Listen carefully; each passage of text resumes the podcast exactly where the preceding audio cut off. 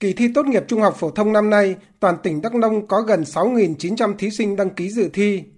Tỉnh bố trí 19 điểm thi với 303 phòng thi, tăng thêm một điểm thi so với kỳ thi năm trước. Đến nay, tất cả các điểm thi trên địa bàn tỉnh Đắk Nông đã sẵn sàng phương án tổ chức kỳ thi theo quy định của Bộ Giáo dục và Đào tạo. Điểm mới trong kỳ thi năm nay liên quan đến công tác bảo quản vật dụng của thí sinh cách xa phòng thi tối thiểu 25 mét.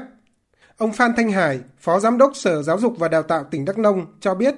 Ban chỉ đạo kỳ thi của tỉnh đã cân nhắc bố trí điểm thi, phòng thi, phòng bảo quản vật dụng cho thí sinh đúng quy định. Chúng tôi tận dụng cái cơ sở vật chất đó là phòng đa chức năng có bố trí cán bộ giám sát phù hợp với lực lượng an ninh bảo vệ cái vật dụng của thí sinh thì quán triệt và động viên khuyến khích các em làm sao đó mà hạn chế việc mang các vật dụng không cần thiết để đảm bảo cho tốt tác bảo vệ bảo quản cái vật dụng sau khi kiểm tra thực tế tại một số điểm thi, đoàn kiểm tra của Bộ Giáo dục và Đào tạo đánh giá cao công tác chuẩn bị cho kỳ thi tốt nghiệp trung học phổ thông của tỉnh Đắk Nông. Đoàn kiểm tra cũng lưu ý một số tình huống có thể xảy ra như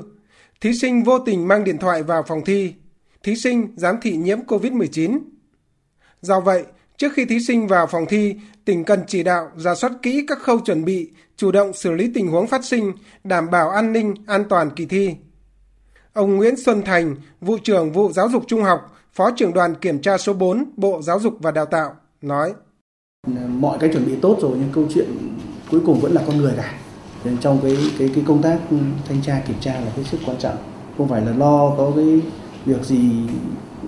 khác mà quan trọng nhất là chúng ta cùng kiểm tra để ôn rà soát lại tất cả các khâu thực hiện sao cho nó đảm bảo đúng quy chế